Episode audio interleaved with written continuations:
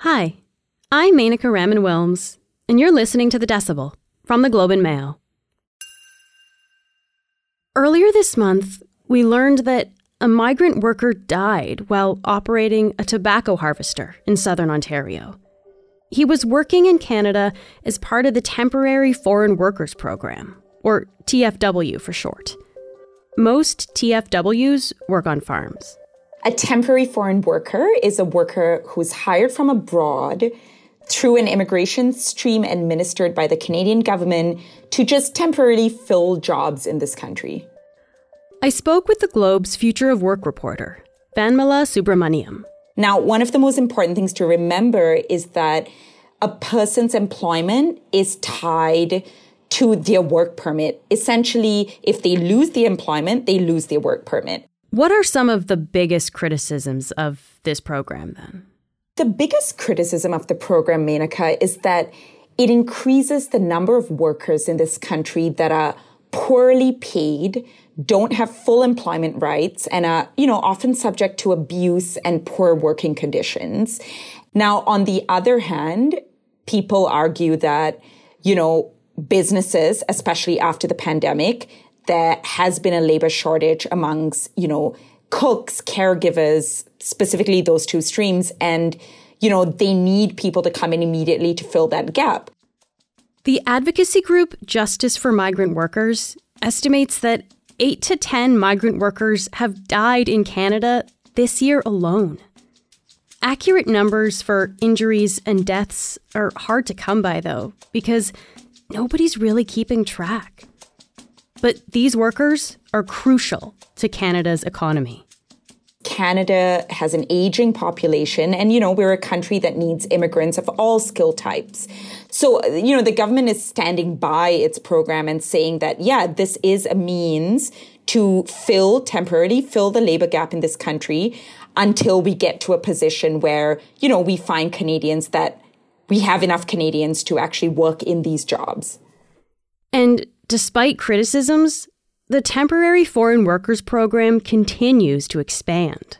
So let me just give you a couple of data points. At the end of 2021, that's our most recent data point, we had more than 775,000 foreign born individuals who had temporary work permits in this country. So that gives you a sense. And that's an increase of 92% from 2015. It was a very big change that the government announced in April in related to the in relation to the TFW program. Specifically, they said employers in most industries across the country could now hire up to 20% of their workforce through the low wage stream of the TF, TFW program. And that is an increase from 10% to 20%. So it's a pretty big increase. Now, they then specified even further. They said, you know, in seven sectors with chronic labor shortages, like hospitals, construction, hospitality, the, that cap was increased to 30%. So you could basically fill 30% of your workforce with the low wage temporary foreign workers. So, Vanmala advocates for migrant workers have argued that pathways to permanent residency should be more accessible to to these workers. What is what is the government said about that? So the government is quite defensive on this whole idea of transitioning workers to permanent residency. You know, in the most latest correspondence I had with the immigration department, they said that in 2021 152,000 applicants of you know, who used to own uh, own temporary work permits were transitioned into permanent residency. But if you really break down that data, it's it's very difficult to assess who exactly, what kind of worker is getting PR. Now, you know, there are academics who study this and they have said that in the last five years, only 15% of migrant farm workers, and remember that's the, those are the biggest you know, users of the program, only 15% of migrant farm workers have transitioned to PR status within five years of their first arrival in Canada. On the world stage, Canada portrays itself as a champion for human rights, as a champion for diversity and inclusiveness. But quietly under the table, what does Canada do? Perpetuate 18th century working conditions. Gabriel Allahdua originally came to Canada as a migrant worker in 2012 from St. Lucia. He worked in a greenhouse in Leamington, in Ontario, for four seasons. And then he became a permanent resident in 2015. But his experiences as a TFW led Gabriel to become an advocate for migrant worker rights. He's now a volunteer at Justice for Migrant Workers. He'll tell us his experience and what he thinks needs to change. This is The Decibel.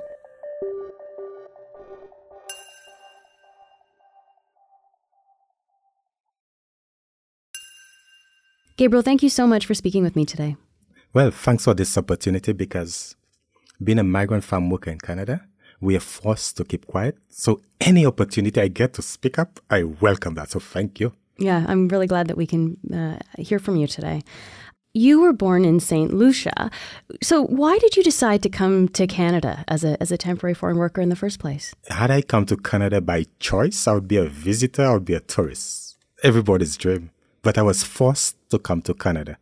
It was very, very difficult economic situation. And it was a whole chain, a series of events that really pushed me to come to Canada. Me, I did beekeeping. We, uh, my country was infested with varroa mite. Did you say you did beekeeping? Beekeeping, Beekeeping. yes, honey producing, yeah. And we, our country became infested with a mite, varroa mite, and I call it a dynamite. Anytime you're infested with that, you lose between 50% and 100%. So I call it a dynamite. But um, with the in- invasion of that, that pest, um, I literally, I was forced forced out of honey production.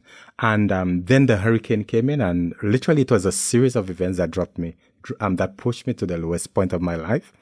Being unemployed with a family to support in a country with very little or maybe no social safety net. And all of that time, the economy of St. Lucia was contracting, contracting, not much opportunities for employment and so on, right? So I, I was desperate. I was standing on really shaky ground. I was desperate to do anything legal and the opportunity to, to work as a migrant farm worker presented itself. Hmm. Yeah. Okay, wow. That's There's- a lot of things I said, right?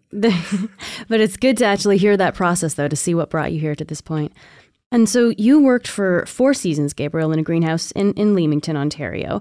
There are lots of migrant workers in the area. Um, there are up to 10,000 seasonal workers, actually, in the, in the broader Windsor Essex County during the, the peak growing seasons. Can you just paint me a picture of what it was like working in a greenhouse like that? First of all, not having status in Canada, not having status in Canada, it means that you're denied basic human rights and you're denied basic labor standards. Let us talk about these things. Uh, Working in a greenhouse, one, there's something that we call, I call it variable piece rate. What is that? If for this week, for example, I harvested 2,000 pounds of tomatoes, I may meet their expectation. And what is their expectation? Every week they'll post a chart, a color chart, and people who did well or meet their expectation, they'll be in the their names will be at the top with a green, you know, with a green background. Those who didn't meet the expectation will be at the bottom with a red background. And um, if you consistently f- um, um, found yourself at the bottom, the supervisor would come to you and tell you, look, look at this chart. The guys at the top in green, that means the work can be done. Remember, in your country, there's a hundred people lined up willing to take your post. So they push us, they push us. So if this week I harvested 2,000 pounds, I may find myself in green. Next week, next week, I may harvest 2,500 pounds. And I may not find myself in green because they keep, the goalposts keep on changing. Are you actually punished if you make it to the bottom there? What happens? And to be honest, to be honest, at my farm there was one guy. He was his contract was terminated because um, they claimed that he'd never met the expectation.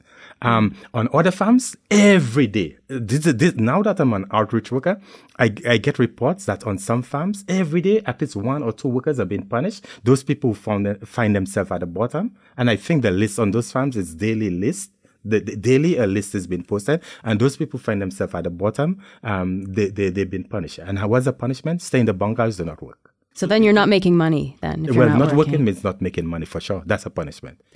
How much did you get paid working there? Minimum wage, and uh, in 2012, maybe it was 12.25. I can't remember, but minimum wage. But what is minimum wage? Um, we have so many deductions, so we literally we end up below minimum wage. Uh, and to make it worse, for example, the contract says that the employer would provide housing free housing. But every week, each person will pay $52 for, they call it for utilities. And to make it worse, 25% of my income, weekly income, went to the liaison, my government representative, and they call it compulsory saving. Uh, but I need to say it for clarity. Um, the 25%, we got a portion back, but it was called compulsory savings. But it was one way of ensuring that we return to our home country. So the system makes you dependent. So you go through that dependent, dependent, dependent, rather than after a while you can become independent. And you mentioned this can be dangerous work too. Can, did you ever feel in danger when you were doing this kind of work? During my first year, whilst we were working, there was some guys spraying spraying pesticide just a few rows away from us. Close to where you were actually yes. were. And I, I wasn't even aware of the danger. That I think I was so worried about my my my living conditions, right? It was, I'm so happy that the guy was working just ahead of me. He pointed that out to the supervisor. So, um, so being exposed to pesticide was one of the serious things that we came face to face with. In the greenhouse where I work, the, the tomato plants, they grow continually for the year. Continue, they keep on growing, growing.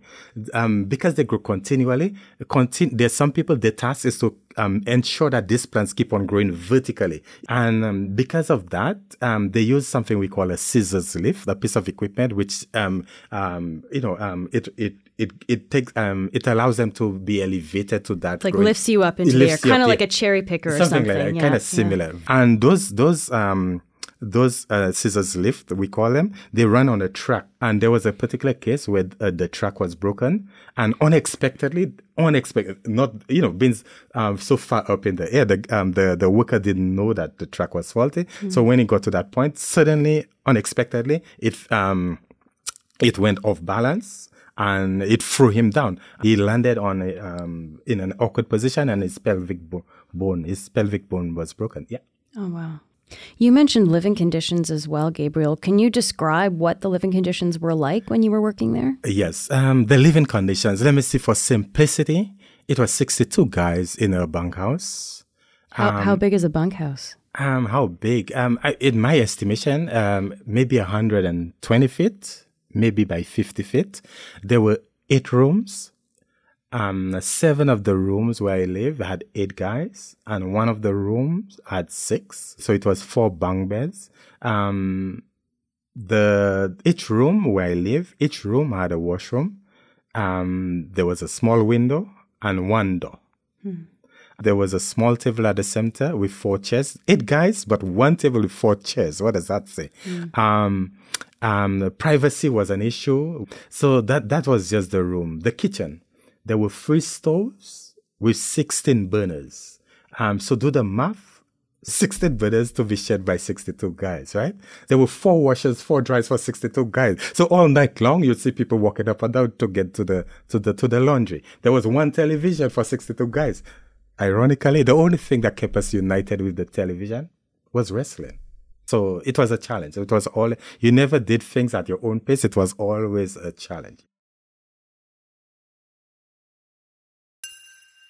So, people who returned from this kind of program to St. Lucia, did they ever talk about the kind of experience they had, either good or bad? Mm, um, generally, I would say no. In our home country, they see us, people participate in the program, they see us as visitors because you come, you come for a short period of time. Like uh, in my case, I would spend a maximum of eight months in Canada, return to my country, and spend a short period of roughly four months before I return to Canada. So they would see me as a tourist. Now. In my country, if you're a tourist, that means you have money, things are nice. So they see us as that, um, being in good condition and so on. And we too, we try to, to let the money do the talking. We bring a new, uh, would be, our clothing would look different. Our shoes would look different. So, mm. so that we put, we li- basically live up to the expectation and we never conveyed the, the reality. Another thing that we did, we did after spending eight months, we make sure we brought a gift for literally everybody. So by the fact that you can reach out by handing a gift, it must, it's a reflection of something good, right? Mm, yeah. So we lived up to that expectation.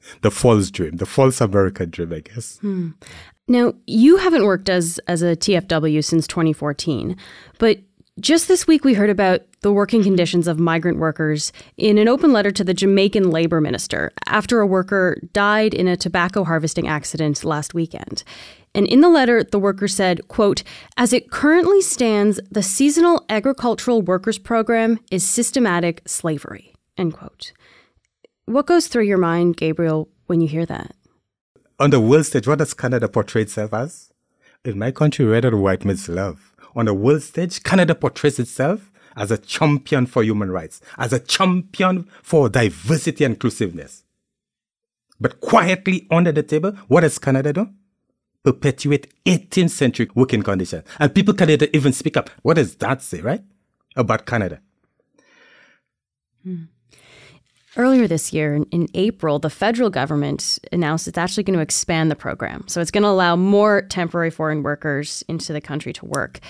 With even more people coming into this program, I guess what is one thing that you really want to see changed in order to make things better for, for people coming to work in Canada? The one shift that I want, the one shift that we want, the one policy shift is status upon arrival. Now, what is status? When it in Canada, when we talk about status, some people refer to as PR, some people Permanent refer to it as landed, mm-hmm. some people different names. But mm-hmm. the, listen to that. As to a migrant worker, you know what status means? Not living in Canada. It comes to that, yes, but that's not what it, status is. That thing that gives me an open work permit. With an open work permit, you know what it does? It takes the pressure off. It puts the pressure on my employer. I, the my employer now know I have an open work permit. So it is now putting the pressure on my employer to create those conditions, create those conditions that would attract me and keep me, right? But having status, it gives me the right and now have the power to refuse unsafe work. That's what status means to us. Hmm. Having status would also mean being united with your family. Now, status, if I have status, it takes care of my immigration vulnerability. It takes care of my labor vulnerabilities. So it gives me that power. I want the 20,000, the 30,000, the 40,000 migrant workers who are um, working hard each and every day to, to, to access the same decency that every human being deserves. Gabriel, thank you so much for taking the time to speak with me today. I would like to thank you too because Canada is known to be a country with a culture of silence. And breaking that silence is a big challenge, and this opportunity helps you to break the challenge, that, um, to, to to break that that that that silence. So I'm really grateful for that. Thank you. Thank you so much.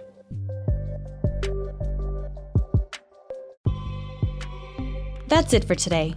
I'm Menaka Raman Wilms. Our summer producer is Zara Kozema. Our producers are Madeline White, Cheryl Sutherland, and Rachel Levy McLaughlin. David Crosby edits the show. Kasia Mihailovic is our senior producer, and Angela Pacienza is our executive editor. Thanks so much for listening, and I'll talk to you tomorrow.